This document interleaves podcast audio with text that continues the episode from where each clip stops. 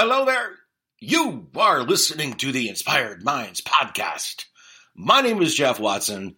As always, and ever shall be your gracious and your grateful host. How's everybody doing out there? Today in podcast land, I'm doing great. I really appreciate you asking. I had a great day today. My God, did I have a great day today. So before I get into this uh, guest, Mr. Eric Morse, which was a hoot, something really great happened today. I just kind of got kind of got to get this out.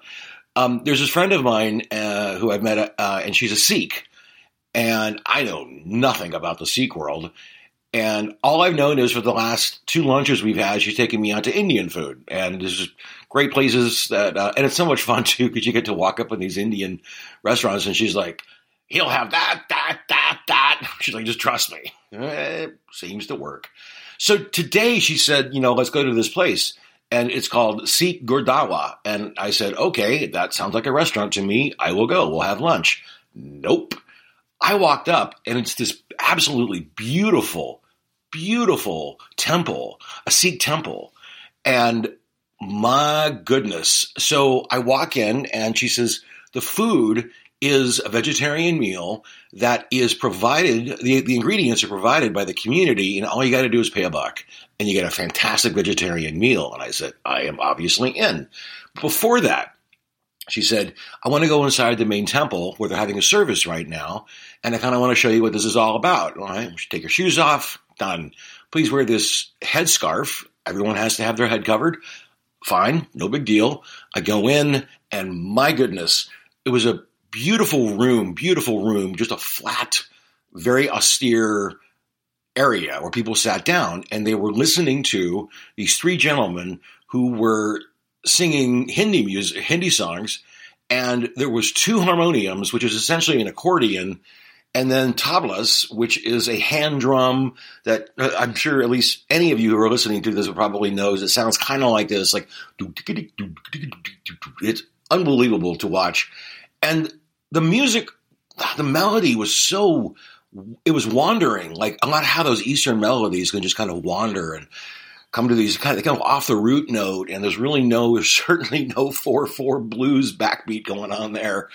And it was so transcendent that I actually started to tear up a little bit. And I was, I like present. I have, I've had a lot going on, a lot of wonderful things, a lot of really challenging things to say the least.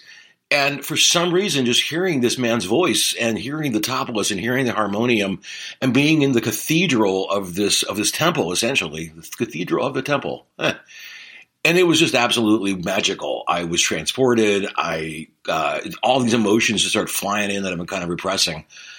Um, and it was unbelievable. But the food, oh my god! So you walk in and sure enough, you give a buck, and it's cafeteria style, fantastic, absolutely lovely and everyone sits on the floor and there's so much respect in the halls and the rooms so that's kind of it. That's kind of my experience today. I just had to share and get it out. Sometimes i feel like if i don't talk about these experiences they don't exist anymore. I want to try and capture them at least perhaps on a you know podcast so that's kind of my way in actually to this next guest, Mr. Eric Morse, because Eric's been an old friend of mine. I love this guy to death. He and I used to work over at Warner Brothers Records way back in the day, 1944. about 10 years ago. And uh, he was in marketing at some place, and I was in marketing at same place. And but this guy has, has such unbelievable depth. He has this fantastic series of books that he put out for kids. One was called "What Is Hip Hop," and the other is called "What Is Punk." and it's written to a child, but it's got claymation images throughout the entire uh, book of Biggie Smalls, of the Ramones, of the Clash, of Tupac. So we really got into that. We got into the entire idea of the processing of creativity and art and all the big shit that I like to get into as well. But um, we talked about Fugazi a lot too. If anybody knows who that band is, like punk band from the uh, I, shit, I don't even know, 90s maybe? God, they were great. At any rate, that's kind of all I got.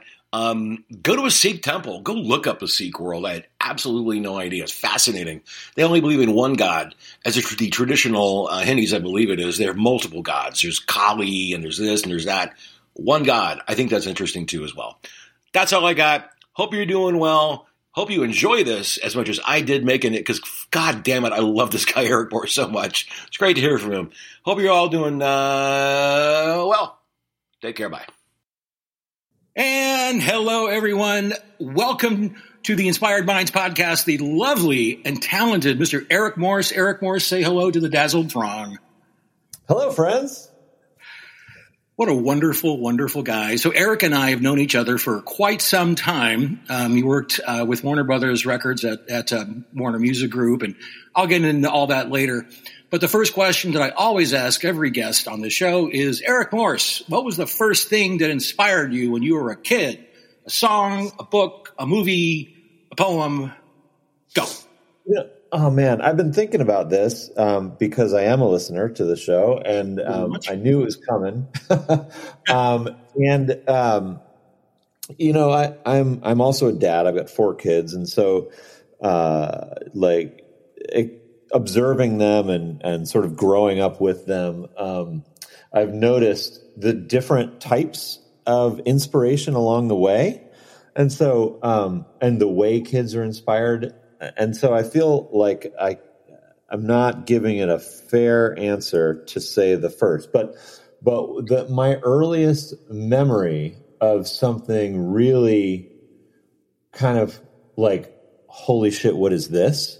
Um, was my brother brought home um, Prince's 1999, and he he was playing it on his turntable, um, and. Uh, you know, for it, it's so interesting the way it kind of different things inspire or affect different people. For him, like he loved it because it was the hot pop record of the moment, you know. And for me, I was just like, wait a second, this guy's amazing. I immediately, you know, had to know everything about Prince and listen to the whole record over and over again, and basically kind of like adopted that record from him. Um, and uh, you know, that was the first that at least again, you know, that I can recollect. That was the first time that I really felt like music is super powerful. It can change my mood, it can change my my outlook, it can change my perspective. It can, you know, make me happy when I'm sad and um so the earliest moment that I remember feeling really truly inspired by, you know, something external was was Prince. Yeah, I mean, he, you know, all roads lead to Rome, kind of thing. yeah, right. Yeah. I, I will tell you a quick story that you don't know um, about me, and that, or don't think you know, and that is, and it's a long story how I got to this point, but I ended up uh, playing uh, keyboards for this band um, at a Wiltern, and uh, it was like a one-off thing, and like for some giant event, place was packed and we're all backstage. And um, one of the uh, women was dating k.d. lang, and the other was dating Ellen DeGeneres. So. We're all in this tiny little room. Um, Ellen DeGeneres was just annoying uh, and like jumping on a couch, which I thought was interesting given the Tom Cruise thing later. Um, yeah. But k.d., all of a sudden, oh, and Wendy Melvoin from the from the Revolution was there too uh-huh. in this tiny little room. And k.d. says, "Does anybody know Purple Rain?" And Wendy kind of rolled her eyes and started playing the intro. She's on her little guitar. And, and, then she turned to us and she says, Do you guys know it? Went, yeah. She says, Why don't we do an encore and I'll sing it and Wendy will play. Whoa. And said, Okay. And oh, lo and behold, right. And you don't know the sound of God until you're listening to her sing Purple Rain. Holy shit. Yeah. It, yeah. I, and at one point, I was standing on the side of the stage playing, and she walks over to me and like croons like towards me and then like slinks away like she does. so that's my Prince story without actually having a Prince story. So, so, so, okay. So the reason I like asking this question is it always provides a through line, especially for creatives, to where they are now. So, yeah. Prince opened you up in terms of the musicality and in terms of, I would assume, the passion. Correct? Oh yeah. Oh yeah. You want yeah. to talk about that a bit more? Well, it's interesting because um, I, I, you know, I played music all the way through my childhood. I played in bands when I was in my twenties. I was a DJ for almost ten years, um, but I would not call myself a musician. Um, but then, you know, I worked in the music industry with you and at other places for about 10 years. My day job is marketing, and I worked in marketing in the music industry. And I've started to kind of understand my relationship to music and to art and to uh, a lot of the you know those kind of like classic outward manifestations of of creativity as um, uh, an enthusiast or as a, an advocate. I've got a website right now that says Eric Morse is an advocate um, because I because that's what I've been trying to identify as the is the through line, um, and uh, I came to realize that all of my roles as an as a grown up. Um, whether I was a writer or whether I was in marketing or whether I was actually creating things um, musically and otherwise, was really just to kind of amplify the stuff that I saw out there that turned me on, um, and kind of with this with this sort of ethos of like, how come everybody doesn't love this as much as I do? um, so so yeah, it's it's been really interesting. Uh, you know, in the '90s, I lived in Olympia, which was sort of a punk town at the time, and um, it was very much a punk town at the time, um, and I really kind of like just was enthralled with all of the all of the groundbreaking music that was happening. Um, that was at the very beginning of the Riot Grrrl movement and a lot sure. of other sort of punk movements. And um, you know, like I was a tall, straight white dude from the Midwest. I wasn't. I didn't necessarily have a, a place uh, that in in creating the music, but um, I got to you know help out by designing record labels and by um, going on tour and and so I became really oddly fulfilled by my role as a cheerleader. Um. And and yeah, I'm pretty happy with that role to be honest. It's a great role, you know. Like, and you know this. I'm starting to uh, starting to do some therapy as a young, you know, training therapist yeah. And I always tell my clients that, you know, a lot of times I'm going to be your Burgess Meredith to your Rocky. Nice. Right? Like I'm going to be, I'm your yeah. corner man. I'm going to spray water on you and get out there and rock. And, yeah. Yeah. and it's that cheerleader idea of having pom poms or whatever that looks like. You know, I love that aspect of it. Yeah. Yeah. Well, it's funny. I, I don't know if your work has been, frankly, I don't even know if this is legit or if it's just like pop psychology, but the whole Enneagram thing. Um, I did my Enneagram recently and it turned, you know, I got the results back and they were like, your type is enthusiast. And I was like, perfect. That's exactly what I am. Um, yeah, I'm, I'm all about like, you know, finding and championing other people who are doing cool shit. And, sure. and it feels like, like my creativity along the way, either again, either my writing or my design or whatever I've been working on, um, has felt creative in this almost like um uh I don't want to say osmosis but like like sort of a symbiotic kind of relationship um, where I've been able to be creative in the service of other creatives, um, which is again like a really satisfying role.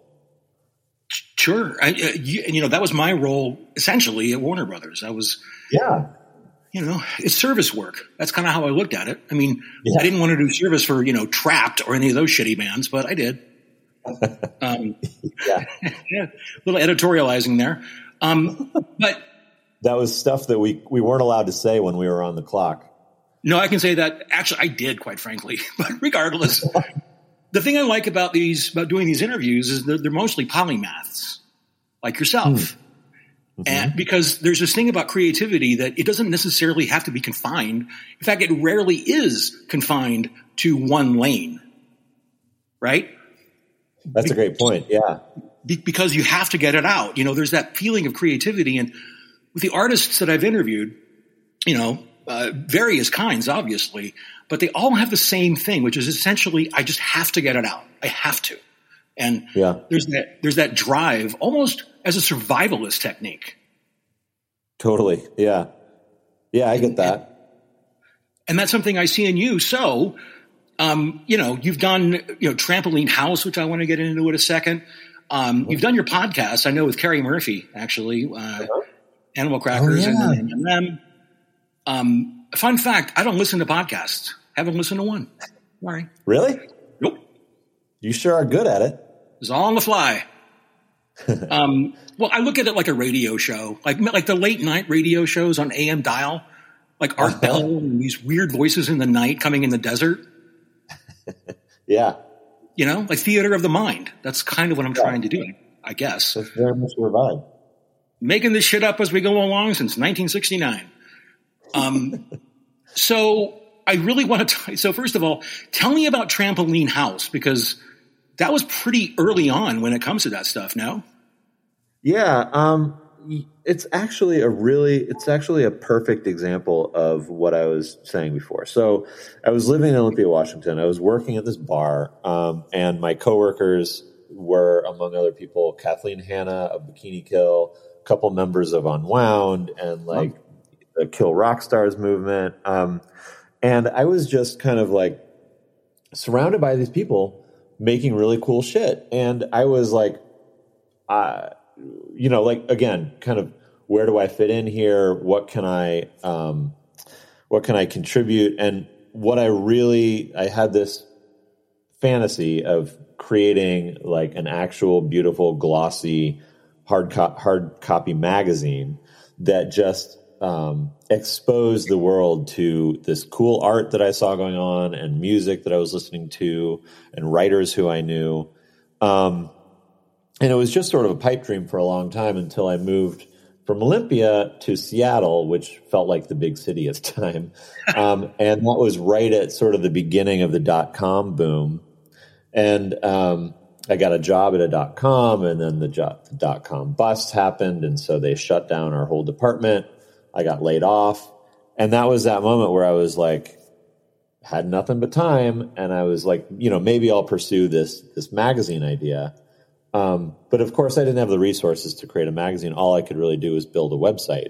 So, um, so I built this website, and uh, it was called Trampoline House because the house I grew up in had a trampoline in the background in the backyard, and all the neighborhood kids would come and and um, like congregate on the trampoline, and it was a place where you know like cool stuff happened. And um, and people would share their ideas and we would just sort of like hang out late into the night staring at the star- stars and talking and um, so trampoline house was art music and literature. And i built the website.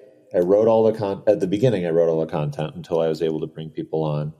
And um, it was just like this amazing sort of reverie of like diving into everything that I thought was cool and sort of making connections from there. Like, you know, I'd interview a band and I would say, um, your album cover art is really cool. Can you tell me who designed it? And then they would make that connection. And it would just like, you know, kind of like go deeper and deeper down a pre YouTube rabbit hole.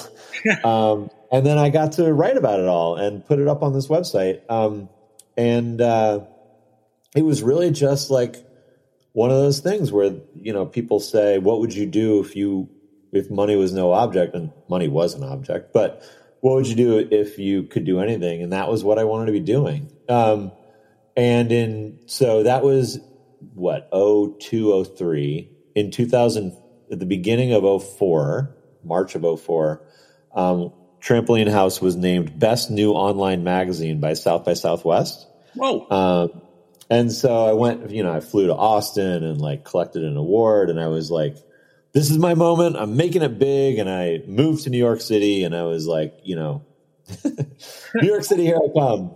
Um, like that, the, the line in uh, Stevie Wonder's song where the guy gets off the bus and he says, skyscrapers and everything. I always laugh at that. Um, and making it big did not happen, but um, it was, it was like, that entire experience was driven by just like being fortunate enough to to be kind of immersed in these um, this community where other people were doing cool stuff, and I was just like, somebody has to be talking about this. My God, so you, I know you wrote two amazing children's books. What is punk and what is hip hop? And I know that they were also beautifully designed and created uh, visually, at least uh, in claymation form. Yeah. And I want to know why and what did you get out of that? Um. Uh, oh man, what I got out of it—that's a long. There's a long list. Uh, it why again was just I I had a newborn, I think a six month old, and um, you know he was reading all these dumb books. they were they were great books, but um, they weren't necessarily relevant to the lifestyle I was interested in at the time. Um, and uh, again, I just like I was a new dad, and I wanted to share with my kid stuff that I loved. Um, and I had this sort of at the time also had you know like Avril Lavigne was big and and there was a lot of kind of people out there who mainstream publications described as punk and I was sort of like my kid is going to grow up in a world where punk is like a plaid miniskirt at Hot Topic and not know what punk is.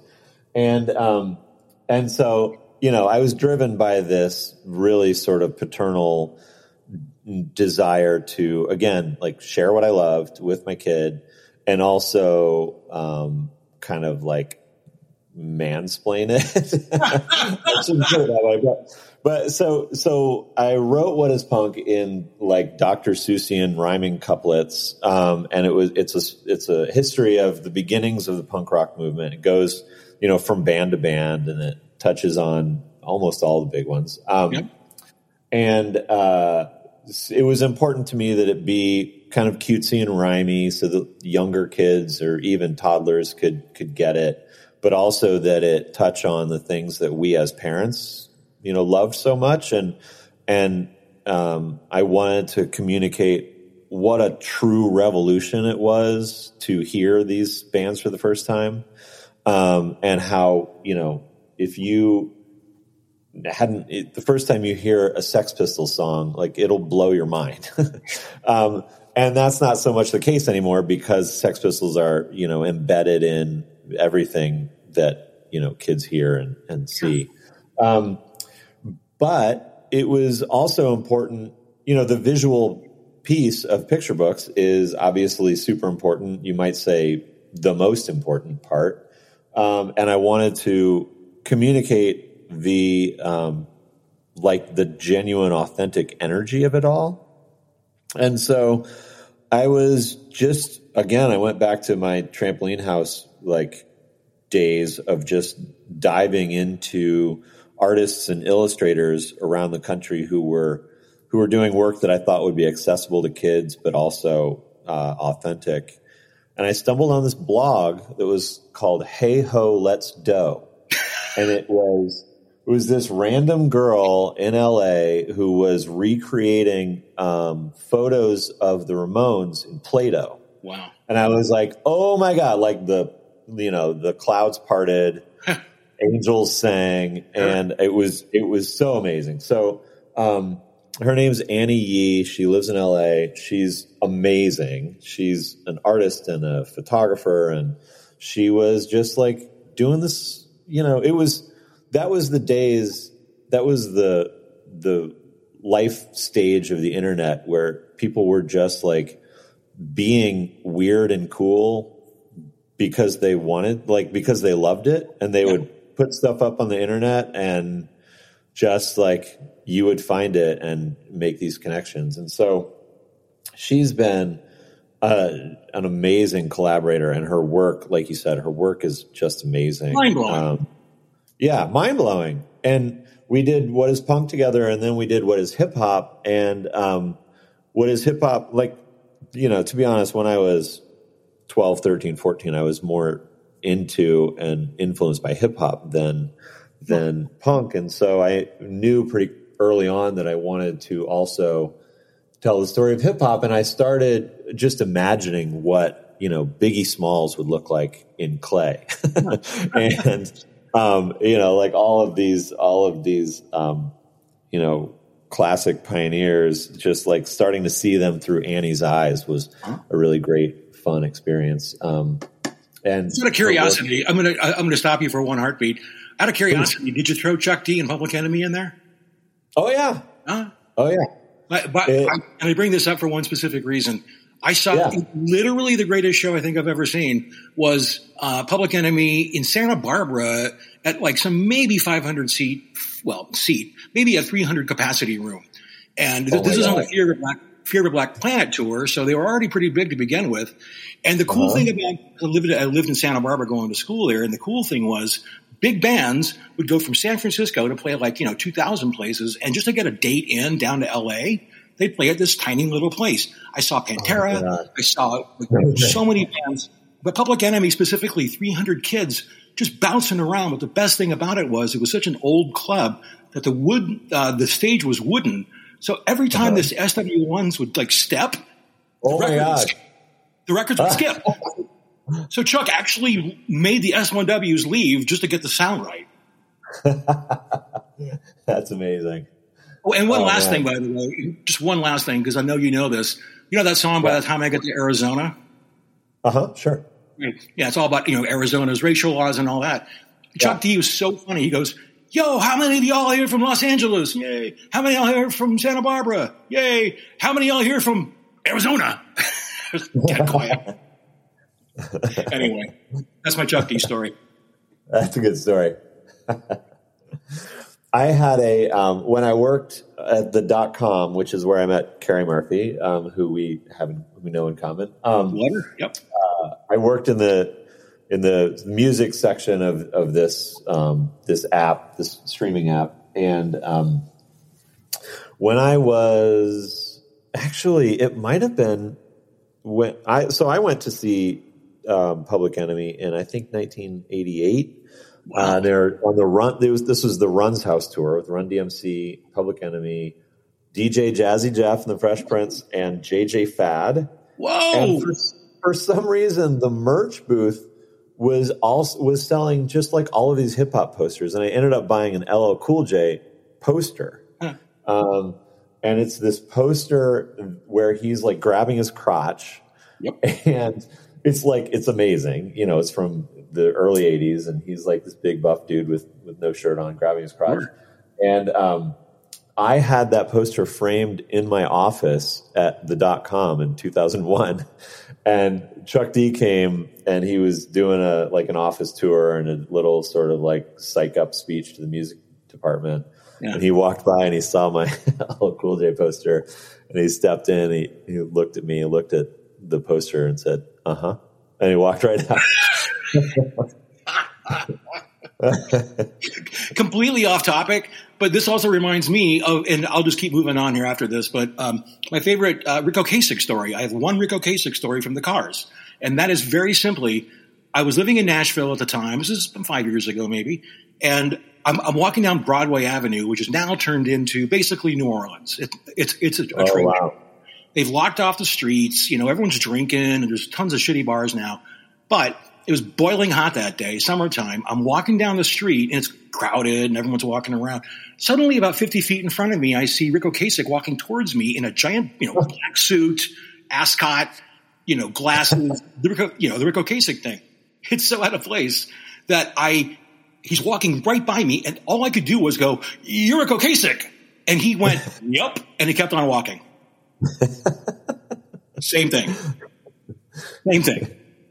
That's um, so, so I do want to kind of just ask you, uh, you know, some more stuff. Obviously, sure. one thing that I really, really loved, and this I highlighted this because you had mentioned uh, in some bio somewhere, when I love something, I advocate for it. That's a hmm.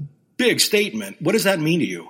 The the word I can the word that's coming to mind, and I think it's a fair word, although it's I don't know, um, was like kind of some self discovery work. Um, because I was trying to figure out how I had all these passions. So I've, you know, done this writing. I've written the children's books. I've done writing about music and about other things. Um, my day job, as I mentioned, has been in marketing, and I worked in the music industry, but then I worked in other industries as well, yep. including just at ad agencies. And then um, kind of the third piece of it was um, political advocacy and activism. Um, and I was trying to find a way to make it all make sense, to be totally honest, and, and like like draw, as you said, draw a through line, um, because uh, you know I wanted to kind of make each of those a more sort of official part of what I was doing, and not just like I'm a guy with a job in marketing who also writes stuff and then gets fired up and gets you know political. I wanted to to much more like use my marketing expertise and my writing in the service of politics or in the service of you know other things that I saw going on. And I was like, what pulls what what ties all these together? And that was the the thing that I kind of landed on was again this idea of just like I think what I do best is find and you know be an advocate for or be a cheerleader for um, this stuff that I either find inspiring or find important. Um, so uh, yeah, I, I feel like that is kind of at the core of of what drives my creativity and kind of where I want to where I want to be. And, and that's a lovely thing about service work. Um, you, you, know, you know my my story a little bit, and the way I got yeah. out, and the way I continue to get out of all that nonsense is through service work. And there's this great quote from Gandhi that is now my my north star for the rest of my life, and that is very simply: in order to find yourself, you must first lose yourself in others. Mm. And yeah. that is because the thing about the thing I love about service work is it requires humility. You have to be, you inherently yeah. Must be humble and you have to be an eternal student as well because you learn from service work clearly. Right? You know i yeah absolutely. And just like i've spent a lot of time um, either freelancing or trying to be an entrepreneur or just like hustling. And um, uh, i've i've been kind of close or had opportunities that have presented themselves where I've kind of like wanted to, for lack of a better way to put it, make shit happen. and um, the only time that anything ever has happened is when I've just been really genuinely and really like humbly following the like the spark or the or the idea or whatever. And it's not like you know scheming and calculating and uh, thinking three steps ahead and figuring out how to position myself in order to you know achieve this thing or or get this like um, accolade or whatever. It's much more just like you're saying when i lose myself in something and i see it in everybody. Um, when you lose yourself in something and just follow it for the love, like that's when things happen.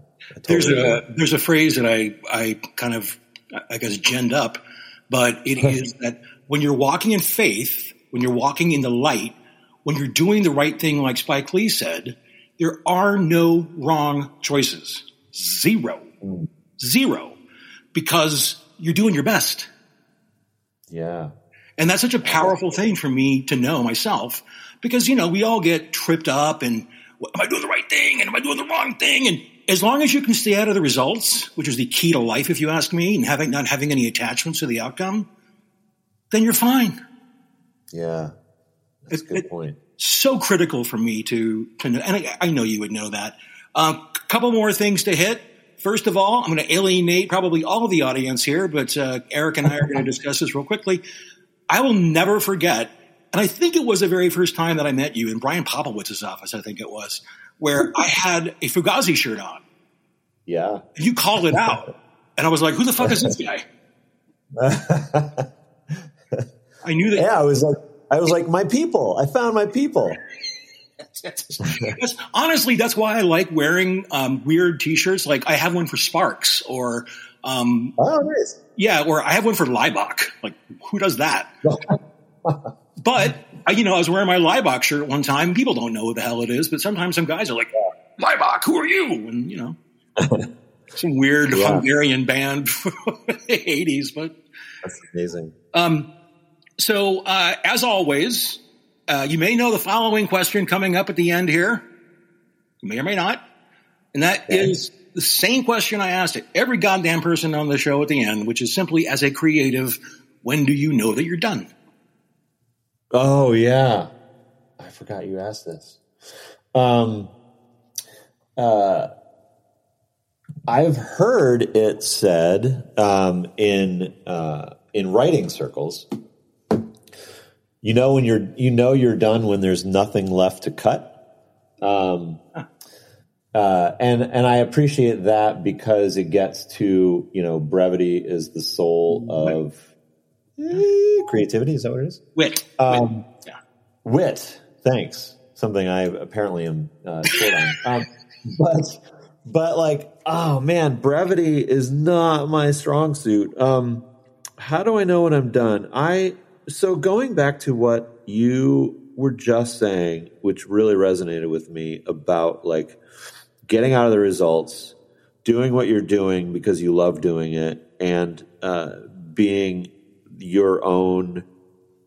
Uh, well, I'm my own worst critic, but also being your own audience. Mm-hmm. Um, the things that I've created in whatever like sphere, I God, maybe this sounds so like gross and egotistical, but like I, I'm proud of them and I love to go back and revisit them and reread them or look at them or whatever.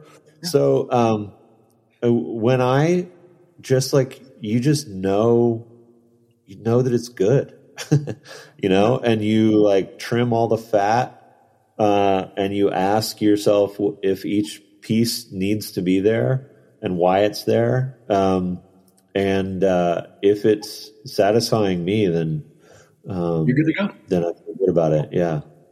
Well, uh, and on that note, we're gonna we're gonna chop this up a little early because Eric Morse was late, ladies and gentlemen. Late. Yeah, Eric Morse is always late. Eric Man, Morse I am. Thank you so much for having me on. This is really an honor. Like I said, buddy, this is the only way I can get you on the phone. so, um, so we're going to close out the show the way I always like to close it out, which is I'm going to pretend to say goodbye. You're going to pretend to say goodbye. A lot of acting involved, and then we're going to quote unquote hang up, and then you and I are going to chat for a bit before uh, the show's over. Deal? Ooh, yeah. I just behind the curtain. Here we go. We're going to do a little slate, and then we're going to count us in three, two, and then here we go.